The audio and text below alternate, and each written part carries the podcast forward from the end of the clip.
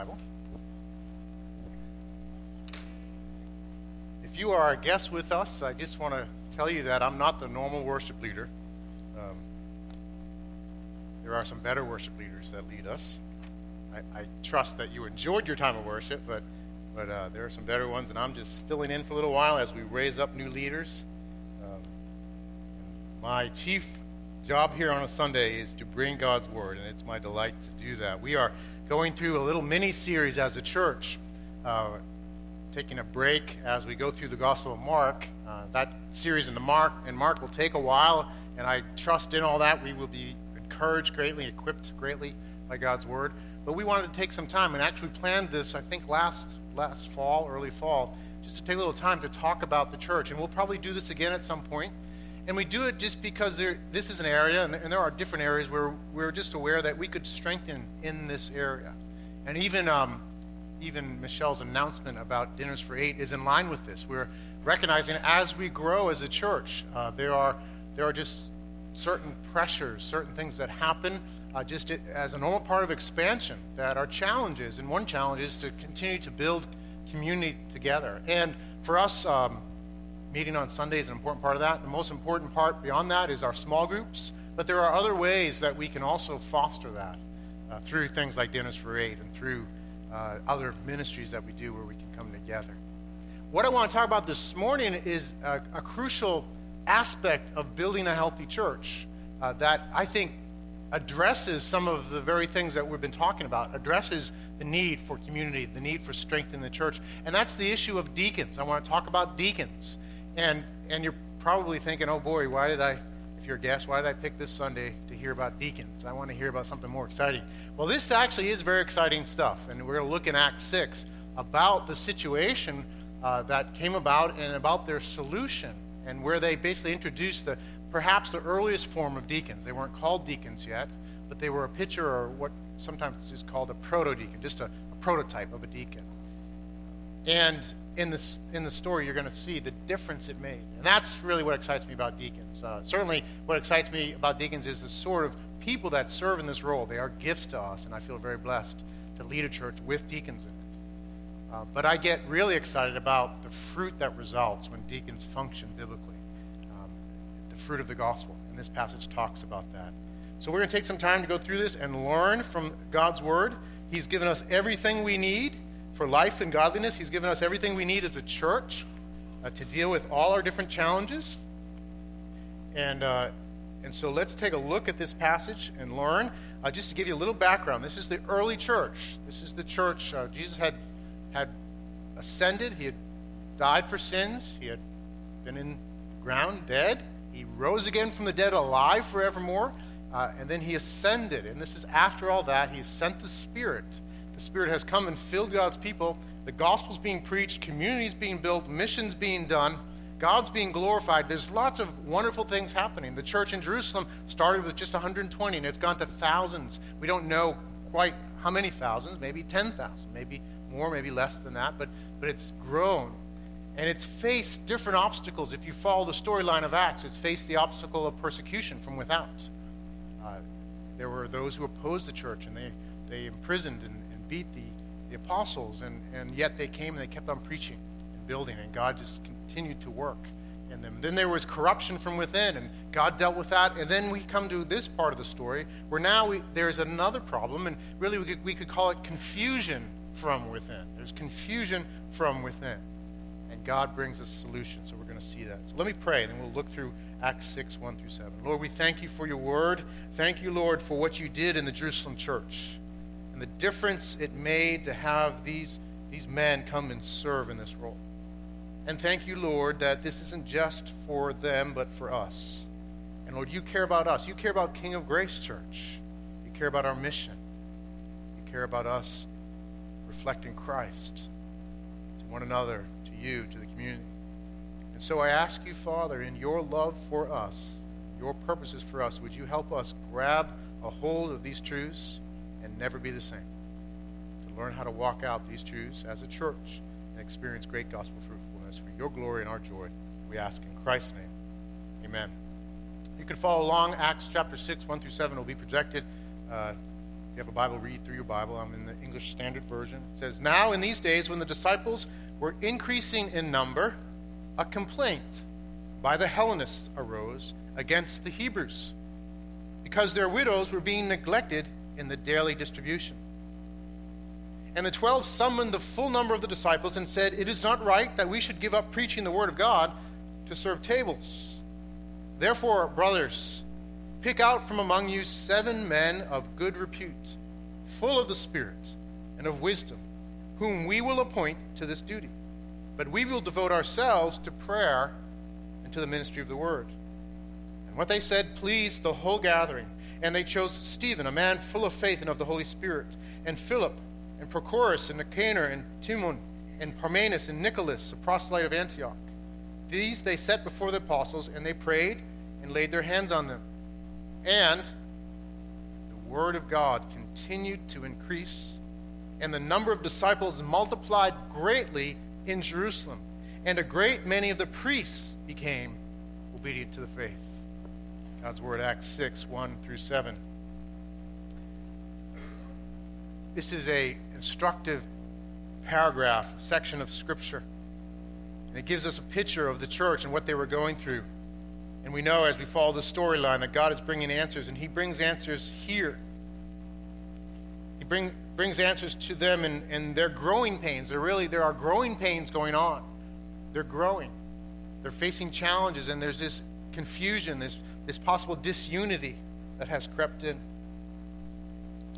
And I think in some ways I, that we as a church are and have been in a similar phase. We are growing. And, and as a pastor, as I've reflected, really as our leaders have reflected, we're just aware that there are some growing pains that we face. Uh, when we were smaller, um, which was now five years ago or so, when we moved in here, we were about 80 people.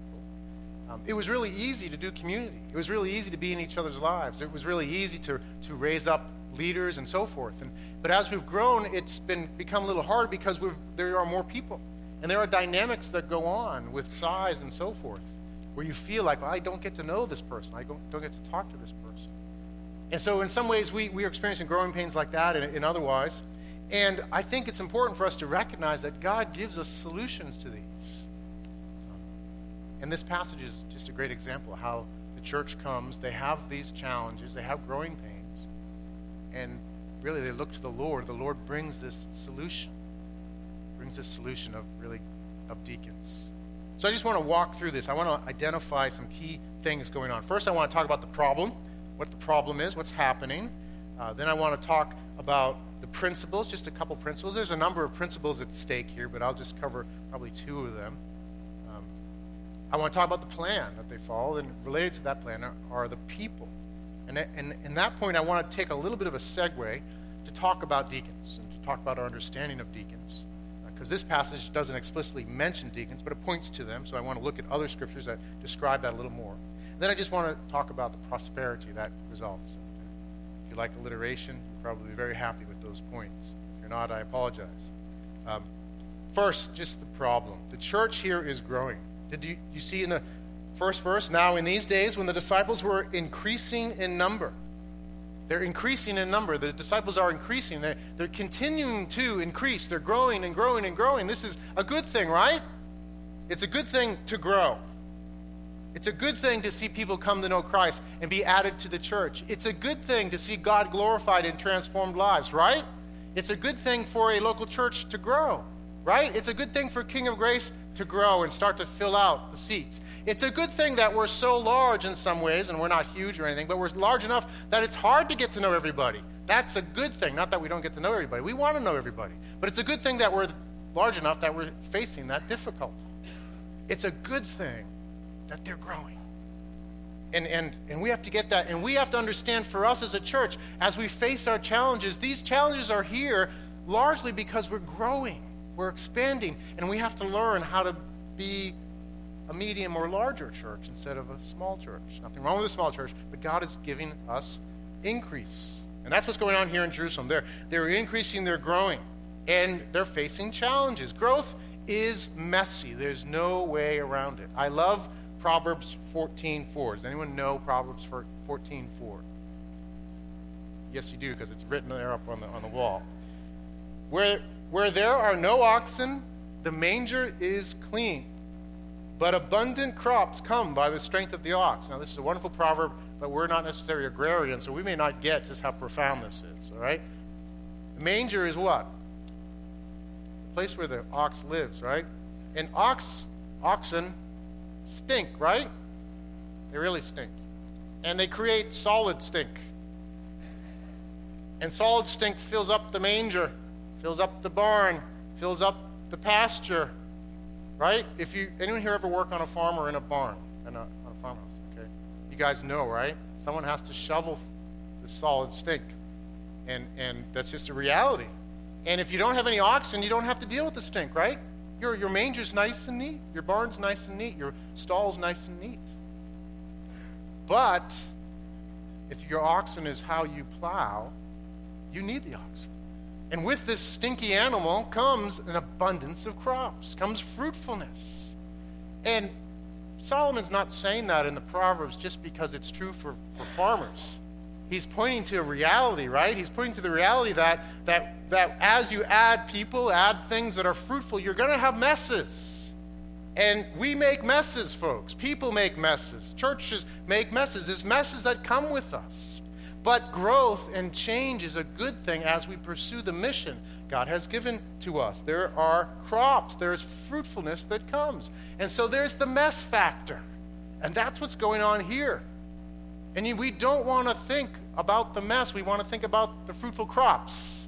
We want to see past that to the fruitfulness that comes as we learn, as we follow uh, the wisdom of God's word, adapt to our growth, and continue. You know, we could have a very orderly peaceful church. The most peaceful church, actually, the most neat and tidy church is really the church of one, which is not a church, right? If you have one person, everybody always agrees. It's always, you know, peaceful. There's no arguments and stuff. Things are great. But you start adding people, you have messes. You have things to work through. You have to learn to build relationships with one another. You have to learn to listen. You have to learn to work together as a body. And there's this crazy instinct that we have at times. Maybe it's occurred to you, maybe not, where we think, I, I don't want that. Where's the church I used to know? Where's that smaller church that I knew, where I knew everybody and everybody was connected? And, and we can be like, we don't want the oxen. We want neat and tidy. But that's not the purpose here. The purpose is fruitfulness. The purpose is growth. And, and so the Jerusalem church is experiencing this sort of thing. There's a mess going on. They are adding people, and they're adding uh, Hellenist. Uh, now, these are not, uh, Hellenist means Greek. They're not Greek, uh, full blood Greeks. They're, they are Hellenized Jews, okay? So, uh, in, the, in the day at that time, the Jews had, uh, they lived around Jerusalem and in the nation of Israel, that area, but they also had dispersed throughout the, uh, Roman Empire at the time uh, really was the Greek Empire. And a lot of them were influenced by Greek culture. And so they would have spoken Greek as their primary language instead of Aramaic which was the primary language of the Hebrew Christians. They probably dressed differently. They probably acted differently. They probably did some of the Greek things that, that the Hebrew, the more Hebrew Christians, the ones that had grown up in the Holy Land, didn't do. So you had these two groups together. And, and there are differences there. There are different cultures. There's a language barrier. There's a cultural divide. And that's the issue they're dealing with. And, and Scripture never never really says, well, just make two different congregations. You know, that's the way to handle this. Just why don't they just have a Jewish, you know, Jewish Christian church in Jerusalem? I mean, a, a Hellenic, Hellenist one and a Hebrew one. Separate them. It doesn't say that. That's not what goes on here and elsewhere in Scripture. That can be sometimes what people say, but we don't see it in Scripture. Uh, they, they are to come together. They're to deal with this, this issue, and that's what goes on here. Uh, there's, there's a problem here. Now, it's not just that there's a cultural divide, it's not just that there's a language divide, uh, there's not just challenges with that. And we, we will face the same thing, too. I trust that we will be a church that represents this community more and more, and that means there's going to be Latino and Anglo folks, and we're going to face different issues. One will be starting at 10 o'clock. Um, all the Anglos will be here at 10, and all the Latino brothers and sisters will kind of come in 10:30 maybe, and we'll have to walk through that. But that's nothing compared to what these guys were facing. These guys were dealing with a problem with, with widows uh, who were being neglected in the daily distribution. So uh, there were widows who lived there, and they had a system to care for them. These were widows who were older. Uh, you know, they, they were needy, they were vulnerable at that time. They didn't have the sort of safety nets that we do uh, at times. We don't always have. And so they relied on the church to care for them. And it's really just a side point. It's really interesting to note how quickly they implemented these things. I think the gospel immediately produces a people who are charitable and merciful and who do works of social justice. That's a side point. But they're caring for their widows. And there's a daily distribution. And the, uh, the Greek speaking widows are being neglected. That's a bad thing. They're being neglected. There's a complaint that arises. They're being neglected. There's widows going hungry here, all right? That's not okay. Hungry widows, you don't want to have hungry widows in your church. That's a serious thing that's going on. They're, they're going hungry, they're being neglected. It's a serious uh, issue for them. And there's a complaint that arises. It says that a complaint by the Hellenists arose. Now, this was not like a, you know, a feedback form someone received. Just said, hey, just notice, you know, I, my, my grandmother's not getting fed Could you help? You know, it's just, it was, it was a complaining, really murmuring was going on. Right? There was uh, talk going on. There was this low level uh, discussion, this, this disquiet, this complaint, this displeasure, murmuring. So people were talking about the problem with each other in, in, in, in a way that wasn't constructive. Really, that's what it means when it talks about murmuring. Talking about the issue. And boy, that's a whole other message unto itself. Uh, many a church has been destroyed through murmuring. Uh, and, and it's important for us, uh, and, I, and, I, think our church does really well in this, important for us to, to refuse to murmur, and, but instead to practice redemptive speech. And, and you guys do that so well. We actually have a policy as a church on redemptive speech. If you're a member, you go through and you should have read that policy. And really, it's just, it's just outlining how we deal with complaints or issues. If, if the widows are ever going hungry, how do we going to deal with them? And just says basically we go to the source who can solve it. We, we bring that request. Uh, we don't just vent with one another and, and do something negative uh, as a result. And, and, as I've said, many a church has been harmed or destroyed. I mean, I, I, know and I can list, I can name names of churches that have been destroyed through murmuring. Uh, and that's what the danger is here. There's murmuring going on. Um, and this church in Jerusalem is in danger. It's made it through persecution. It's made it through corruption within, but but will it make it through this confusion? Well, it's wonderful to see what the apostles do. These are men who had been with Jesus, and they had learned from him the leadership. They had learned from him biblical principles. And instead of, of ignoring it or, or lashing out at those who murmur, uh, merely or something, or, or, or, blaming the guy who carried the breadbasket around, it's his fault. Uh, he, he hasn't got to the widows. It's not ours. They didn't do any of that. They aggressively sought to deal with the problem. That's what leadership is called to do when there is murmuring and there are problems, to go after that. And really, all of us together should look for solutions. And so, a solution is brought here. A solution is brought to the church. There's this problem that could have destroyed it, but instead, they are active in pursuing the problem and they come up with a plan says the 12 summoned the full number of the disciples and said it's not right that we should give up preaching the word of god to serve tables. Therefore brothers pick out from among you seven men of good repute full of the spirit and of wisdom whom we, we will appoint to this duty. But we will devote ourselves to prayer and to the ministry of the word. So they said guys find somebody other than us to take care of this problem. There's wonderful wisdom there. There's principles operating behind those choices. First off, the unity of the church. These are uh, apostles have taught us, God has taught us through them in the Word the importance of the unity of the church. The unity of the church is a church of, is a precious thing. To be of one heart and one mind is a natural product of belonging to Christ. One faith, one baptism, one God. We're united around Him, and we are to live that out. And in mutual love for one another, for the Lord, mutual mindset. It doesn't mean we all have the same opinions. It doesn't mean we all like the color burgundy or whatever these chairs are.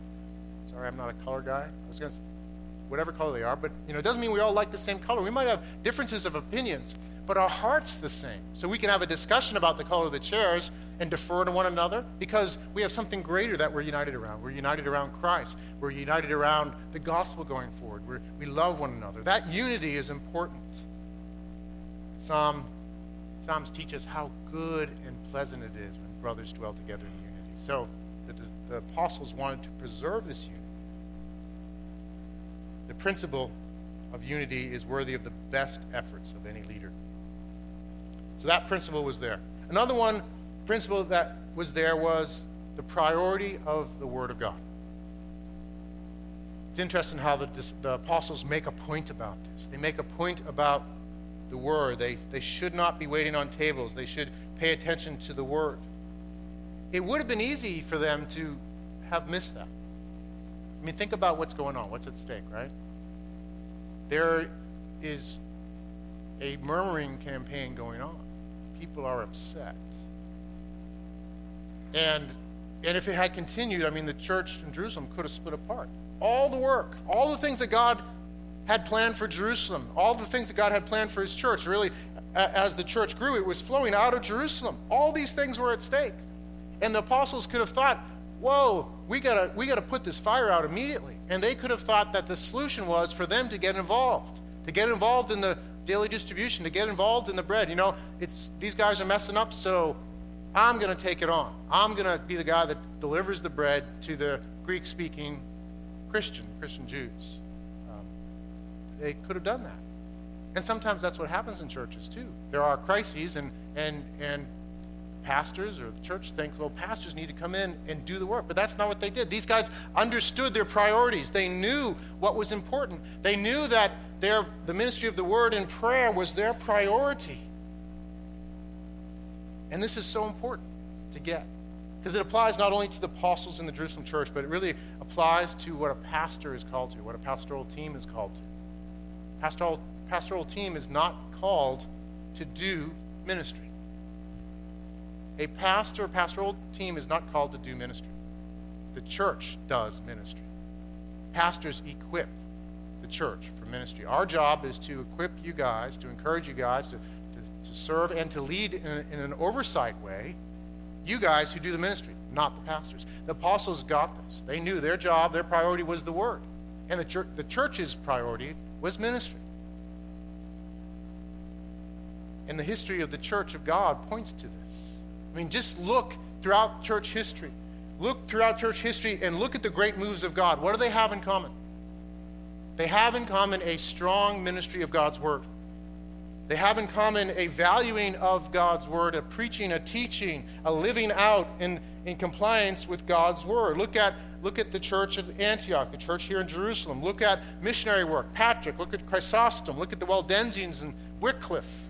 Look at Luther and Calvin, Knox, Bunyan, the Great Awakenings, Methodist movement, Edwards, Whitefield, Circuit Riders, Moody, Spurgeon, Lloyd Jones, Tozer, Graham, Swindoll, Evans, Piper Sproul, Keller, MacArthur, all these fruitful ministries, what do they have in common?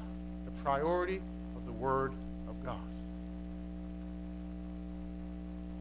John MacArthur has said the following, aptly spoken You show me a church where there is strong biblical preaching and teaching, and I will show you strong people and strong ministry.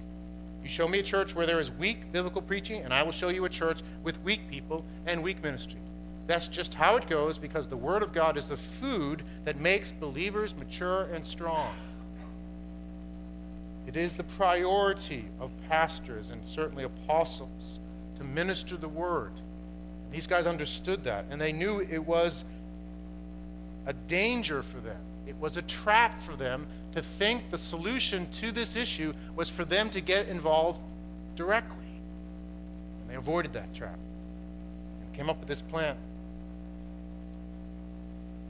They, they, um, they shared the problem with the whole church. They communicated with the whole church the problem. They sought to work together with the whole church because they understood that they were part of the church and they had a role with the church. And then they invited the church to share with that burden and to participate in the solution. It's, it's, it's a wonderful picture of a church properly led, but led together. I mean, they're apostles. They could have just unilaterally said, guys, here's the solution, do it but they invite the church in. There's this conversation, and then they assign the church responsibility. And I think perhaps that's a, a lesson that we can miss. And I think churches that miss that lesson will, will fail to thrive and fail to grow. Because they may add people through the word, but if they don't get that they together are the church, that they together do ministry, that the pastors don't do ministry, they, they will be limited in what they can do because the pastors can't get to know everybody. The pastors cannot meet the needs of everybody. Pastors cannot do all the evangelism, and they, they're not supposed to. They're supposed to equip and serve and raise up leaders and send them out to do ministry. So these guys invite the church in. They invite the church to, to select men that are qualified, not just any old person. They want men of good repute, men who have good reputations, who are well regarded and respected, uh, not just because of the reputation, because it points to substance in their lives. Men full of the Spirit, who are men who walk in the power of the Spirit. They're dependent on the Lord. They're committed, I think, in that to the gospel and of wisdom, men who can see issues and, and think through them and bring solutions. So they're qualified leaders. And, and so they pick these guys, and, and they, they pick uh, this, this group, and they end up, this group ends up being very significant. Seven men, and the storyline later you will see these are just not guys who are, are supposed to be carrying bread baskets. These are leaders. These are leaders who are overseeing ministries, and they're gifted for that. Uh, if they just wanted guys that would be could maybe speak Greek and carry a bread box, they didn't necessarily need to be of good repute, full of the spirit and wisdom. They just needed to have strong backs and speak another language. These are men who are called to leadership. And they come and they're, they're reviewed and approved by the apostles, and they're appointed. And they go out, and there's fruit. There's great fruit. Look at the result. Look at the result in verse 7. And the word of God continued to increase, and the number of the disciples multiplied. How much? Greatly in Jerusalem. And, to add a little tidbit to show you what was going on, a great many of the priests became obedient to the faith. The unlikely were reached through the ministry of the word and through the church as the church employed this proper solution of really what are deacons. So I want to take a little bit of time now, in light of this wonderful passage, just to talk about us as a church and how we would understand it. I want to talk about how we understand deacons, and I want to talk about how we seek to practice the role of deacon. And I want to keep in mind that this is for the purpose of what we see in verse 7, this great fruitfulness. Well, Scripture talks about the role of deacon. It's not mentioned here as a deacon. The word deacon is, is used uh, because deacon means simply to minister, to serve, to help. That's all it means.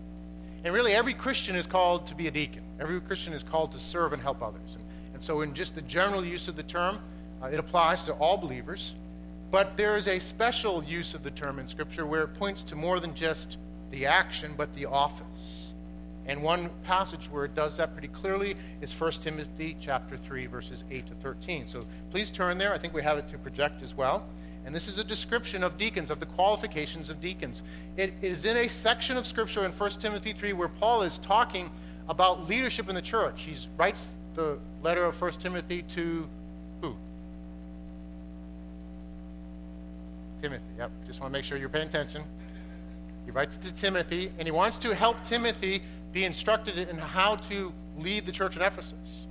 Uh, so there, there's personal aspects to it. He talks about character and what a leader looks like, what Timothy should look like. But then in this section, he talks about what leadership should look like, what the qualifications are. He spends a lot of time in this particular section talking about character traits.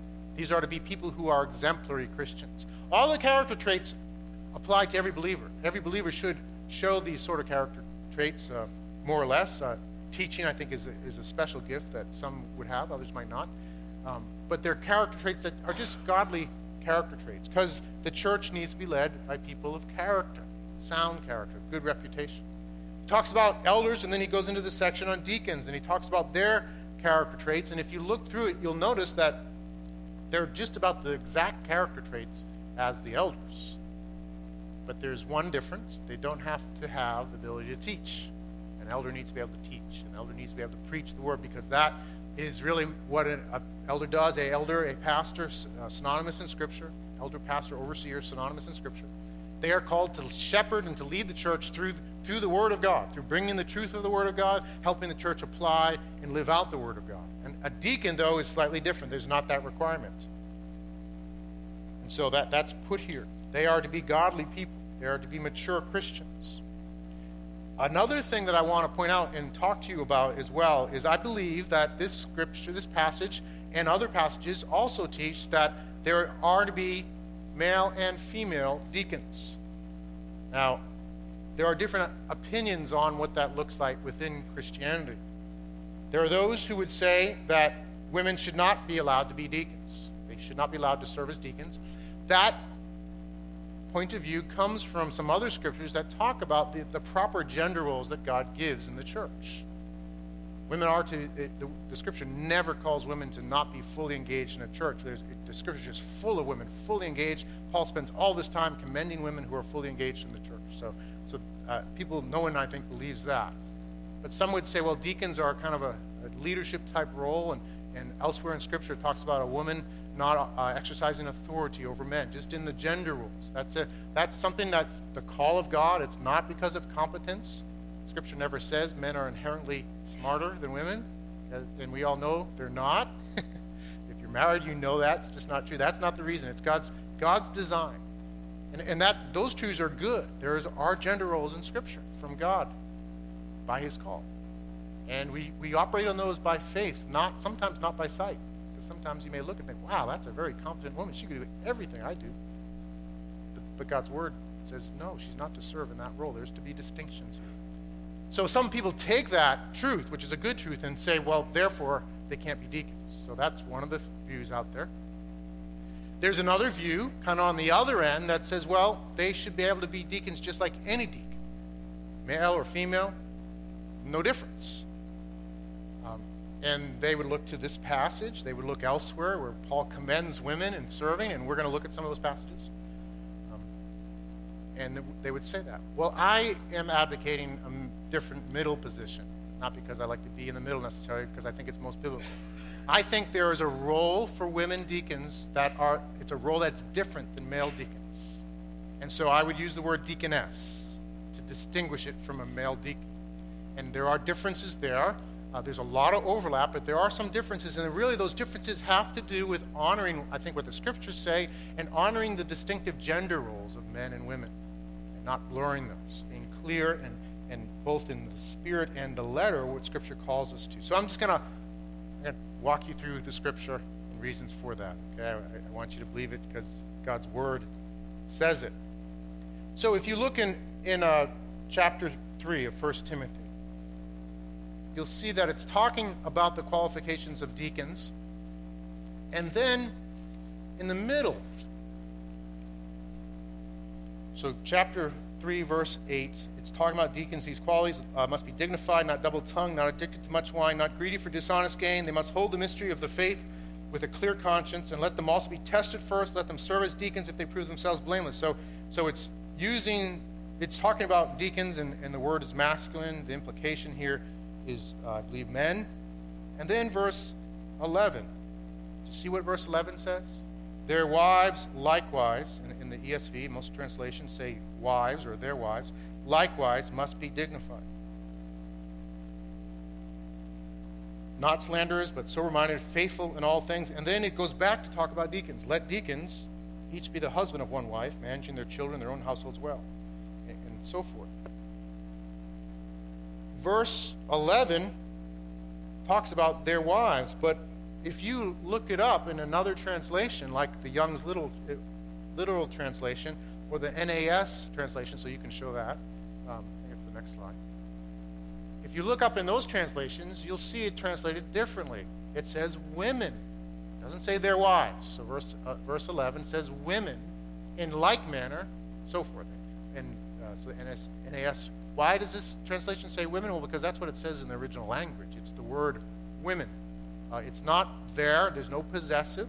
It doesn't say it's you know the woman of the deacons we're talking about. Uh, it's the word women. It's a generic term. Okay, it can be used for wives. So it's not that it, it's improper to say wife, but it's a generic term. Women, wife. There's no possessive. It doesn't say whose woman this is. It just says women. Okay, plural. I think that's enlightening. I think that's important to to note as we go through this that it's not saying their wives. So it's not constricting us to an interpretation that this is their wives. Now, some people would see that and say, well, it is their wives. It's, you know, that's why it's translated their wives, perhaps. And then there are two different conclusions that get drawn from that, okay? When they say it's their wives. One would say, well, it's just the wives of the deacons. Because we want deacons to be godly people and we don't want their wives to be a problem. So they need to have godly wives and we, and we need to make sure that they're doing a good job loving and leading their wives. So this is just a, an extra requirement to make sure we got good deacons. We make sure they have good wives. That's what some would say. What I would say is that's not anywhere else in Scripture when it talks about qualifications for church officers. Nowhere does it say elders should be all this and elders' wives should be these things. So why would it say that deacons' wives have this extra requirement? I don't, I don't think it's referring to just the fact that they're their wives. The, the second possibility is that Paul is assuming, and, and church history would point to this as a possibility, not, a, not the only possibility, but a possibility, that these deacons have deaconesses who are their wives. That, that their expectation and practice in the church is that the deacons themselves are deaconing, they're leading ministries, they're caring for people, and their wives who do that with them, not necessarily all of them, but there's, some of them have wives who ha- are serving that way too. They need to have qualifications. Right? So there's the, the deaconess who's married to the deacon. And that's why it says that in the middle of the whole thing. That is a, a possibility. I actually don't have a problem with that possibility, uh, that it's just you have a deacon and you have some guys who their wives are deaconess material. But I, I think there are some problems with that, uh, and I see elsewhere in Scripture that, that there are women that aren't necessarily uh, attached to a man who are serving in like capacity. I just think it's clear to just say the category of deaconess. A deaconess has to qualify according to this verse. Notice it's different, though, than the deacon's qualifications, right? It's a lot shorter. There's not as much. There's nothing here about managing the household well. And, and when it talks about talks about the deacon, he needs to uh, he needs to hold the mystery of the faith with a clear conscience. It's, a more description there. More, it's more intensive. This needs to be a guy who is solid in doctrine. This is a guy who's solid as a Christian, clear conscience. There's integrity. Now, not that the woman shouldn't have integrity, but it, it just says faithful in all things. Just generally, she needs to be a godly, faithful person. There's less intensity to the requirement. And I think that points to a distinguishing between a deacon and a deaconess. Because the role of deacon is going to be more leadership intensive role of deaconess, reflecting biblical gender roles. Men are called to lead in an explicit, authoritative way. Now, not through the preaching of the word, because the deacon doesn't have to teach, but there's going to be stronger leadership through deacons. There's going to be a degree of leadership through the deaconesses, but, but it's not the same. It's more coordinating, leading ministries. I hope that makes sense. And that's just off of 1 Timothy 3. We can look elsewhere in Scripture too. In Romans chapter 16, verse 1, Paul mentions Phoebe. And he calls Phoebe a deacon.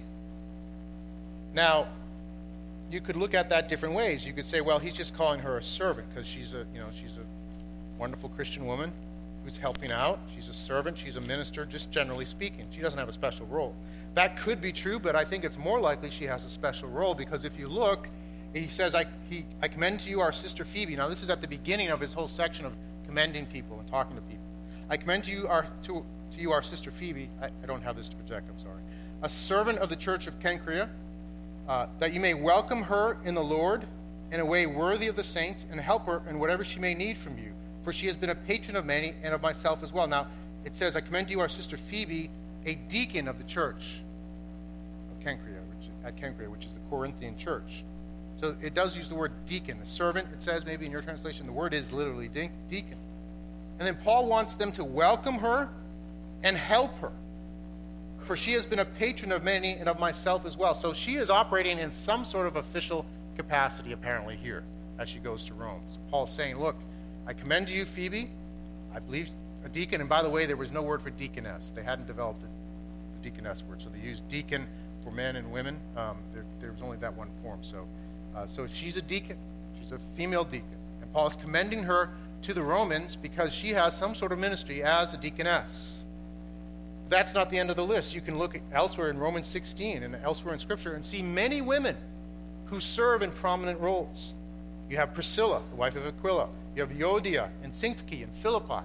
These are significant women. You can look in, in the, book, letter to the Philippians. Mary, Junia, Tryphena, Tryphosa, Persis, here in, in Romans as well, all commended by Paul, not just generically. Now, there are lots of other women who are commended in Scripture generically, just godly women who have been helpful.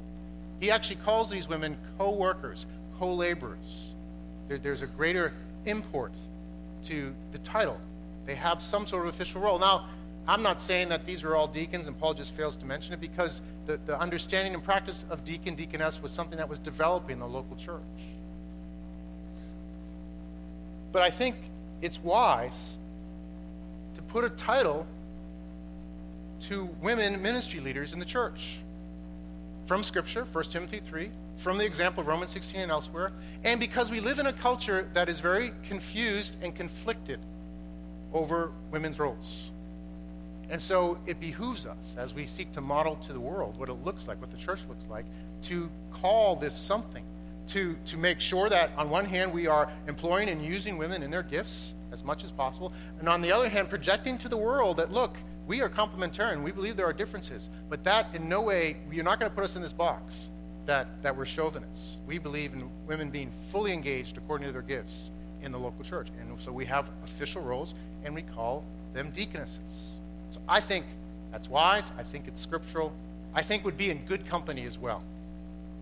If I were the only one interpreting scripture this way and saying these things, you should have you should talk to me, talk to Pastor Jeff. Uh, there should be a problem, but I'm not. We're in good company. The early church understood and practiced this. John Calvin's Genevan church practiced this. Ligon Duncan, a Presbyterian leader, practices this. Tim Keller practices this. Mark Dever, John MacArthur, Mark Driscoll, Matt Chandler, John Piper, all people respected men of God with fruitful churches who value biblical complementarianism, value biblical gender roles. They practice deaconesses. So we're in good company. So I want to just propose to you that we begin to designate men and women who serve in these roles, who lead ministries, as deacons and deaconesses. That we develop a way to do this, that we work towards having this office to serve us. Why? Because Acts 6, verse 7, tells us the result of this is fruitfulness. The result of this is freeing pastors up to better equip and, and preach the word and minister the word and, and to have an effect on the church. So we are committed to this. We are committed to the practice of deacons and deaconesses. And just to talk about how we're going to do it, some ways that we as a church are going to do. Well, we are going to uh, assign a task to any role of deacon and deaconess. There will be a job description. That's something we haven't done too well at in the past. That's my fault. I take the blame for that. We, we appointed deacons, wonderful, godly men, very capable, but we didn't necessarily say exactly what and maintain that. And it, and it can be confusing. Uh, just like you can't have a, a, a, guy who's maybe ordained, but he pastoring without a church doesn't make sense, right? You can't have a deacon without a task. And so we will develop job descriptions. We have job descriptions for many of our deacon type roles already. So every deacon will have a job description. Deaconess will have a job description, a task. They'll know what their tasks are, and there will be terms. And they will serve in, in ministry leadership. That's a difference that we would have with some other churches' understanding and practice of deacons. in some groups, the deacon is the guy that cuts the grass or vacuums the rug in the, in the church. And certainly that's something a deacon can do, something a pastor can do too. But, but, but as we look through Scripture and we study this, these are men who are called to maturity, spiritual maturity, men and women. There are qualifications that point to them doing something much more than just a physical task. There's leadership behind it. And so we believe that they are called as ministry leaders. And um, I think John MacArthur says it well as he talks about this. We have a quote from him to put up. He says, While deacons are to be as godly as elders, they differ from them in terms of their ability to teach. The authority of pastors and elders is based on their proclamation and exposition of God's word. Yet, right alongside the elders come those who implement what's been taught and whose lives are no less godly than theirs. Deacons are to raise, are seem to raise the congregation to the highest level of spiritual virtue, not to set themselves apart as abnormally pious people who, uh, whom the congregation could never expect to imitate. So they are to be pace setters, and they are to come alongside the pastors and really implement and apply the Word of God. So that's, that's our approach uh, as a church to, to practice this, to have job descriptions, to have terms. Um, and every deacon, every deaconess uh, will have that. Every deacon, deaconess will be under the care and mentoring, supervision of either another deacon or a pastor. So everyone who serves there will, will be cared for. A part of our, our job, I believe, is to care for our deacons, to care for their souls, to help them do their job well. So they'll all be part of that. We have a leaders, two leaders care groups that meet, uh, one under Pastor Jeff, one under me. And part of that group, uh, those are deacons who are in that group and, and, leadership team members who are in that group so that there's care that goes on. Um, it's our commitment, it's my, our practice that we meet with our deacons to care for them. So, so that's our approach with that, that we will have job descriptions, terms, there will be care. We would ask every deacon, deaconess also to be thinking in terms of developing future deacons and deaconesses. In Acts 6, it's interesting to note how the, the apostles come and say, guys, we got this problem here. You help out. You do this. And so the church recommends these guys, these seven guys, the apostles, you know, make sure they're okay, and then they uh, appoint them. For us as a church, we would welcome you coming to the elders and saying, hey, I know somebody. Maybe we don't know. And as we grow, we're not going to be able to know everybody. I have to say, we're constantly looking around for people to equip and to plug into different roles. So we're going to be active in that. But we would also love you to say, hey, I, I know somebody very gifted in this area or is interested in this area, this ministry. What do you think? We want, to, as a church, to take on this responsibility, to have people serve in this role. And I think uh, we'll have a lot of overlap between deacons and deaconesses, but there will be some roles that we would, uh, I don't think, would honor what Scripture calls uh, women to do. So some of the authoritative deacon roles, so like a small group leader over a mixed group, well, that will, that'll be a deacon, not a deaconess. But certain mercy ministries, certainly women's ministries, outreach and evangelism efforts, uh, depending and stuff, but most efforts like that, children's ministry, there's just lots of possibilities for both a deacon or deaconess to oversee. Um, our finance team, really, I would understand our finance team as a team of deacons and deaconesses. The chair of that team, I think, should be a deacon, a man, because of the leadership that's expressed in the chairmanship of that. But, but if you are a woman who has financial skills, please talk to me right after the message today. I want to hear from you because we need uh, to strengthen this team. I hope that makes sense. I hope that's clear. I know probably for some of you, it's like this is new. I never heard Pastor Paul talk about uh, deacons, never mind deaconesses. Um, and so we want you to know that we're not, this isn't going to like happen tomorrow. Uh, I want to hear from you. If you have questions, I would love to talk with you more about that. Uh, if you're interested in being a deacon or deaconess, talk to us. We would love to do all we can because we need you. And the growing pains for our church, I think a lot uh, of the growing pains that we experience, and not that we're rife with growing pains, there's a lot of fruitfulness and good things going on here. But I can probably link every single one of them to this. And if we have strong deacons and deaconesses, I think we'll successfully move into the future. Successfully be able to care for one another, successfully be able to promote community, successfully be able to strengthen our small groups. Really, our, our most important ministry outside of our time together on Sunday is our small groups. And the quality of our small groups both who the leaders are and what goes on in those small groups, the, the care that goes on, the worship, the ministry, the mission together, reaching out together, really will determine the quality of our church. So we want to strengthen that these other, other ministries. The goal in all this is prosperity. Not the sort of prosperity you might hear on certain Christian cable TV shows, but gospel prosperity. Gospel prosperity uh, prosperity of the church that we see in Acts 6, verse 7, where, where the church grows, where people are reached, where people are disciples, where there's maturity, where there's more mission, where people are sent out, where this church reaches greater Haverhill, where this church continues to plant other churches, where this church raises people up and people experience a life in this church that changes their lives and changes perhaps even the course of their lives. Maybe they simply understand that getting a good job, working hard, loving their family is their way to glorify God in, in community and reaching out to the neighbors. That's their call. Maybe there'll be people who, who go to the nations from this church because of our gospel prosperity. Our gospel prosperity is tied to this issue of deacons and deaconesses. And I just want you to get that. I want you to understand and just ask that you would pray and expect God and as the band comes up, just in conclusion, to ask yourself, what does God want me to do? What role am I called to do? Would God want to use me as a leader of some ministry? Or does God want me to come alongside someone who's leading already and make them successful? And I would just say your small group is the first place to do that. But there might be other ministries as well, other ways you can do that. So, what is God calling you to do? The apostles gathered the whole church together and said, Here's the burden, here's the problem. Let's solve it together. I'm gathering you together right now, saying, Guys, we need to learn how to do this, how to strengthen this, how to strengthen our ministries. Let's solve this together. And that means that He's going to call some of you. It's, it's by His grace. I'm not trying to put pressure on you, but I do want to call you to respond for the fruit of this church, for the glory of God, for our joy in Him. Let's pray. Lord, thank you for your word. Thank you for Acts chapter 6. Thank you for 1 Timothy 3. And thank you for the blessing of deacons, this solution that you bring for the success of your church. Now, Lord, we look to you.